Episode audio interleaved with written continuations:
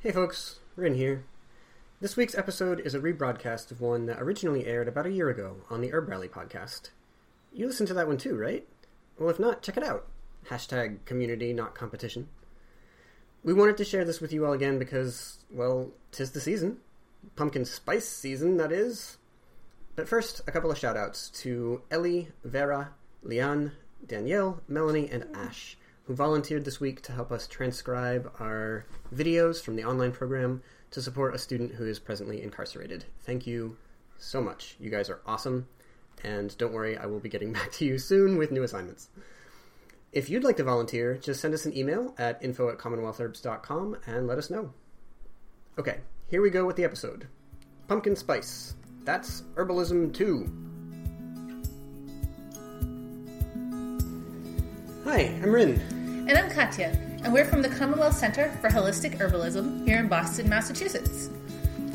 It is um, October 5th? Sounds great. It's October 5th. And I'm super excited because it is pumpkin spice season. Um, some people, in fact, actually, not just some people, but um, some people, possibly even in this room, don't really get the whole pumpkin spice thing. But They, they don't understand the power and the glory of the, the pumpkin power spice. of pumpkin spice. Is that how it is? But um, but I really love pumpkin spice, and um, you know, don't go crazy about it or whatever. There is a shirt for sale right now that says pumpkin spice everything, which I love, but I did not purchase. So like, I'm not completely overboard, but I do I do like a good pumpkin spice. Um, They're tasty. they are tasty. Can't argue with that. A friend of mine wrote on his Facebook page um, a little while back that although he himself is not a great fan of pumpkin spice, he feels that there's so much crud going on in the world today that if pumpkin spice makes people happy, then they should just have it and be happy, and he doesn't need to like diss on pumpkin spice. So, um, but not everybody feels that way. Some people feel like um, like the whole pumpkin spice thing is a complete mania. Other people um, are kind of zealous in their pumpkin spice uh, passion. And so we wanted to talk a little bit about pumpkin spice behind the scenes. You know, let's uh, let's meet the spices behind the herbs behind the flavor, and um, talk a little bit about why some people go so crazy for this for this blend, and also medicinally, what is what are the herbs in pumpkin spice actually doing for us? Yeah, this is something we've done uh, once or twice before. I had a class that I was doing around last year about uh, the herbs in chai, and it's actually very similar. We're gonna we're gonna talk about some of the overlap um, where you get ginger and cardamom and often cinnamon. And Oh, no cardamom. Uh, no, well, not in pumpkin spice, yes, but in okay. but in chai, you know, it's often going to sh- turn up there. It's really central. You know, the And- funny thing is that when I was talk, sorry to cut you off, but when I was doing some research, the the phrase came up again and again that um, that like adamantly there must never be cardamom in pumpkin spice because that is an unfamiliar flavor and people won't go for it.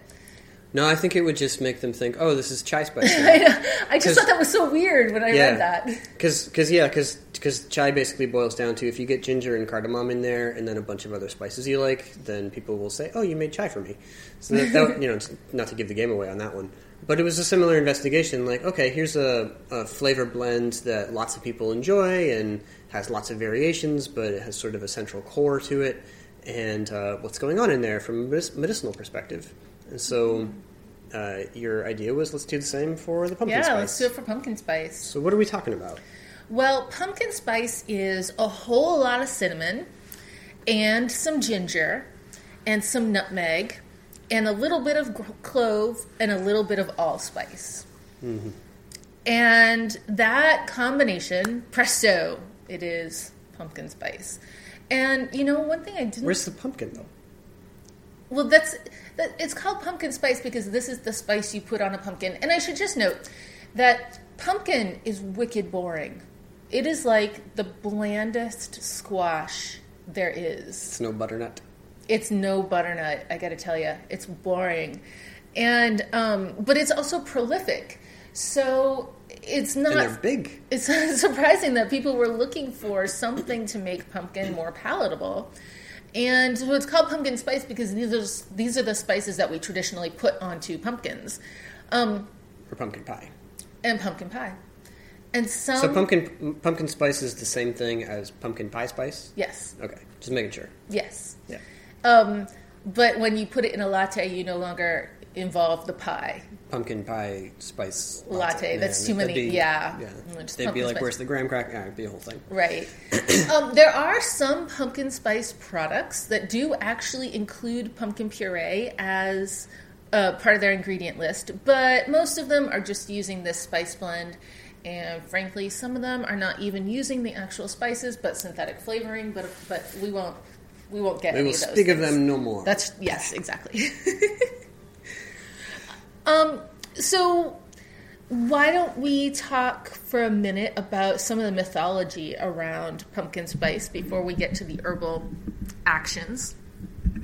So, pumpkin spice um, as a meme or like as a cultural phenomenon started in 2003 um, when Starbucks released its pumpkin spice latte and has since then become one of the most um, one of the highest selling seasonal flavors of like all certainly for for Starbucks but like across lots of different market segments as they would call them um, and and so um, yeah, I guess they couldn't trademark that one. no, but but it is it is useful to note that pumpkin spice is not the only time we do this, right? Like eggnog, gingerbread, peppermint, even hot dogs and watermelon. You know, like the, every season has sort of traditional flavors associated with it, and a lot of the um, like scientific study or pseudoscientific study around why pumpkin spice is so popular actually centers on that that it's um, you know we we remember pumpkin pie from childhood and thanksgiving and even if your family maybe doesn't have very smooth Thanksgiving traditions, you know, for some people that's a time of yay my family and for other people it's a time of oh no my family. But it is at any rate a time when, you know, there's a lot of food and things are you know, it's before the big hubbub. It's after the hubbub of back to school, but before the hubbub of Christmas, and so it's kind of like in that calm center there.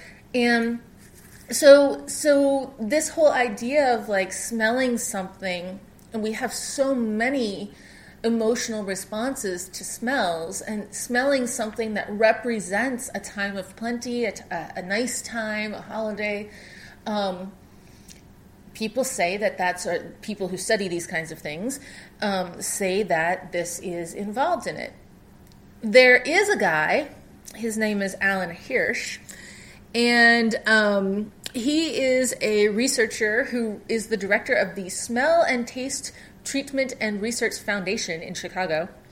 And he published a study in a um, in a scientific journal that I have a link here to, but I can't remember the name of, so I'll have to look that up in just a minute.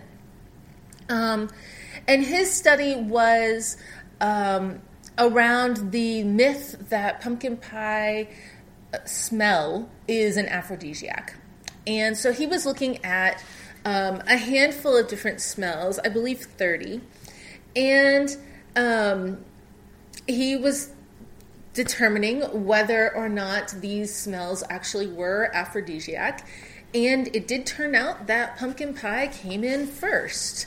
Um, and other ones, black licorice and donut smell. Um, ironically, cranberry smell, which is another smell associated with Thanksgiving, though, to be honest, I can't think of what cranberry actually smells like. I just can think of what it tastes like. Um, but uh, that one came in dead last.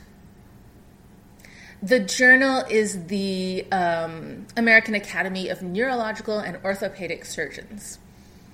So anyway, that was a pretty funny study to to read through. The link is um, in the show notes down below, And so if you are interested, you can go check that out. But I do think that it's really funny. And again, the theory behind it is it's a, a feeling of comfort, a feeling of warmth and home and safety and all those things. So it's like a good time to get snuggly. Cute. All right. All right, so let's talk about the actual herbs behind this here. The first one is cinnamon, and cinnamon forms the largest part of the formula. And the very first thing I thought about that was well, of course it does. Cinnamon is really common in most of our baked goods. And um, there's a study that I love to reference, um, and the link is down below. Um, this study was done in Pakistan, and they did it on people who were type 2 diabetic. And they gave, they divide them into three groups and gave them um, one, three, or six grams of cinnamon daily. And for reference, four grams of cinnamon is a teaspoon. So that was less than a teaspoon up to one and one half teaspoon of cinnamon daily.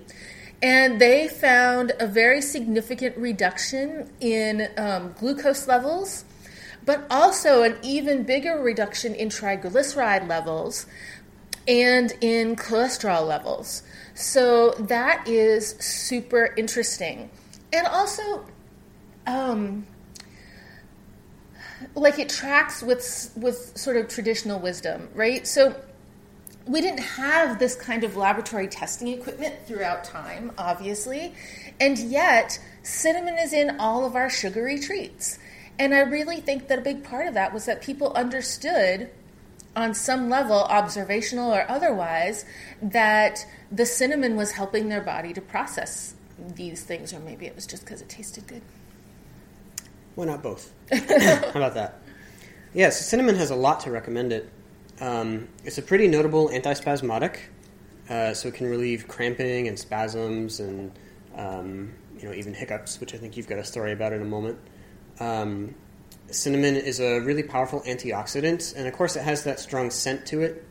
So it has a pretty high concentration of volatile compounds, um, and those are frequently going to serve as antioxidants and have other kind of beneficial effects for uh, for corralling inflammation in the body. Oftentimes, there's effects on the immune response that are connected to that, um, and so that's uh, carried through with cinnamon.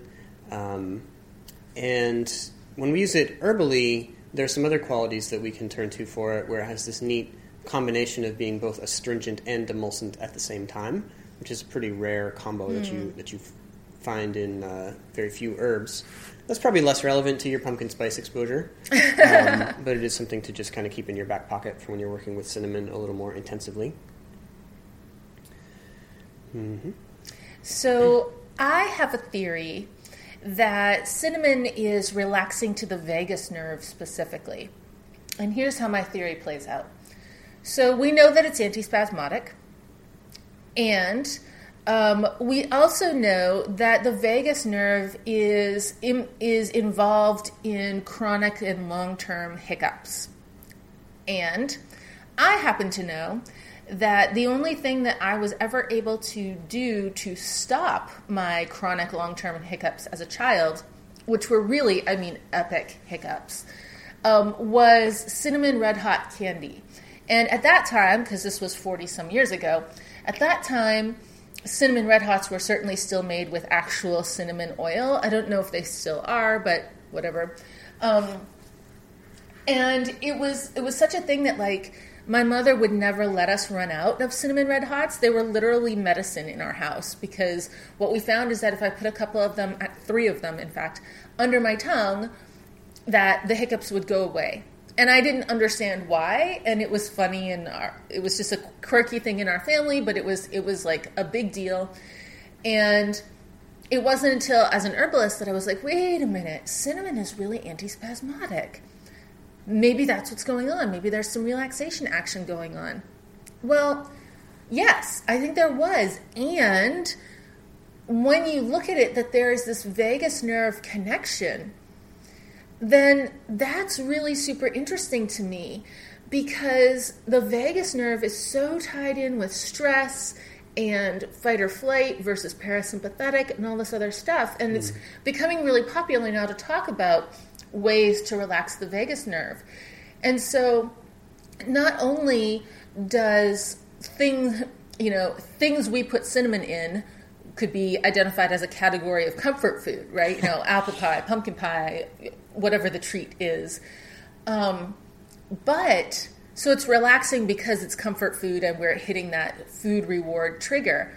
But also, there's this there's this significant relaxation factor from the cinnamon. So this, like, I, I'm just very very excited about this. Um, so maybe the reason that all of the everyone is so excited about pumpkin spice is that everybody is so stressed out right now and they're using the pumpkin spice as a vagus nerve relaxant and they don't even realize pumpkin spice caffeinated lattes completely blows my theory out of the water but it's still a good theory and i'm holding on to it for a while Fair enough. Um, so then our next ingredient in the spice blend is going to be ginger. So ginger is uh, also a really nice antispasmodic. Um, so Very- so double your relaxation double your yeah, Yeah. yeah. So again, you know, soothing to the guts helps everything to loosen up and feel uh, pleasant in there. Um, think about you know places where people will have a lot of food all at once and have a feast, and let's get some cinnamon and some ginger in there and relax things and make a little room. That's pretty good. Um, ginger is also a really uh, potent anti-inflammatory. It's not to be neglected. Um, Ginger is in the same family as turmeric, which is a little more famous these days as an anti-inflammatory, and everybody likes to point at the curcumin as a unique compound that's super powered for that kind of thing, or a u- unique set of compounds actually, because it's not just one chemical there. Uh, but turmeric and ginger, they're in the same family. They have a lot of crossover in terms of their effect and their activity. And ginger is really no slouch when it comes to uh, being an anti inflammatory and antioxidant, um, improving blood circulation, um, re- uh, reducing blood pressure, um, and of course, improving digestive fire and digestive motility at the same time. Um, so there's a lot to recommend ginger, not just if you feel nauseous, but especially if you feel nauseous. Um, it's a, a very effective uh, anti-emetic as well. I think for some people, uh, they may like their pumpkin spice into their latte because caffeine, especially when it comes from coffee, uh, can often lead to a bit of a digestive upset from some overstimulation, get you some, you know, like gut rumbles going on there. Um, that's a common problem people have with coffee. But if you get some cinnamon and some ginger and some other spices in there, they're going to calm and relax and um, you know soothe your guts, and so that's going to relieve maybe some of that some of that jitter feeling. Um, and that might be one of those other things that's driving you on a kind of a subconscious level to prefer that.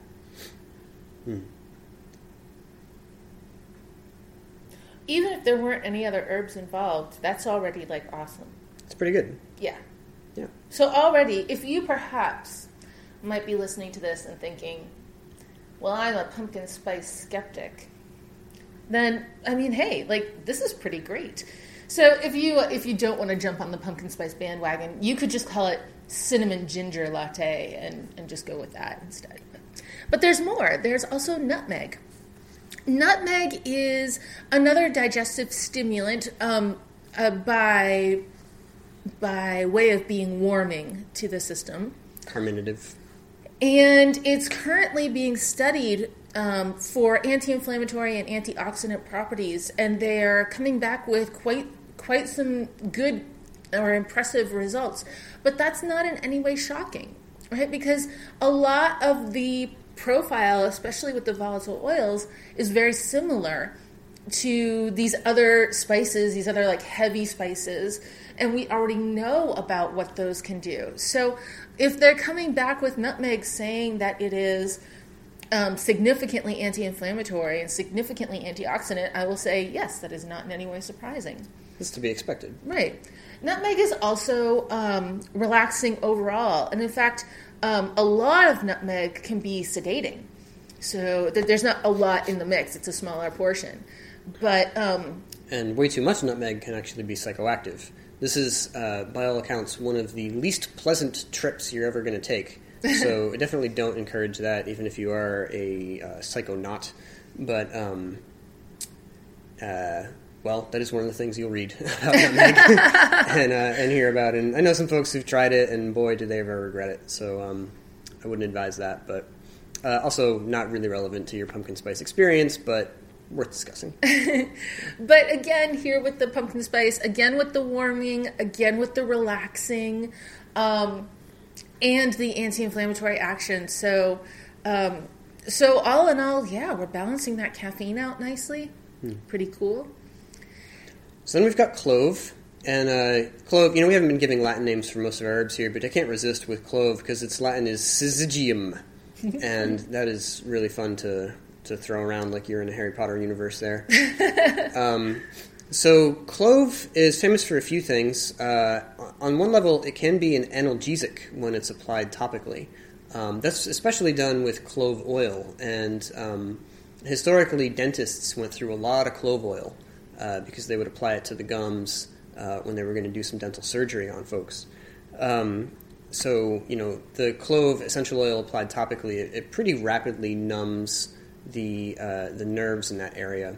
A lot of that's attributed to um, one of the constituents in the essential oil called eugenol, which is found in a number of other plants as well. Um, but it's pretty well researched for that effect. Um, it's quite potent, uh, and it can exert that.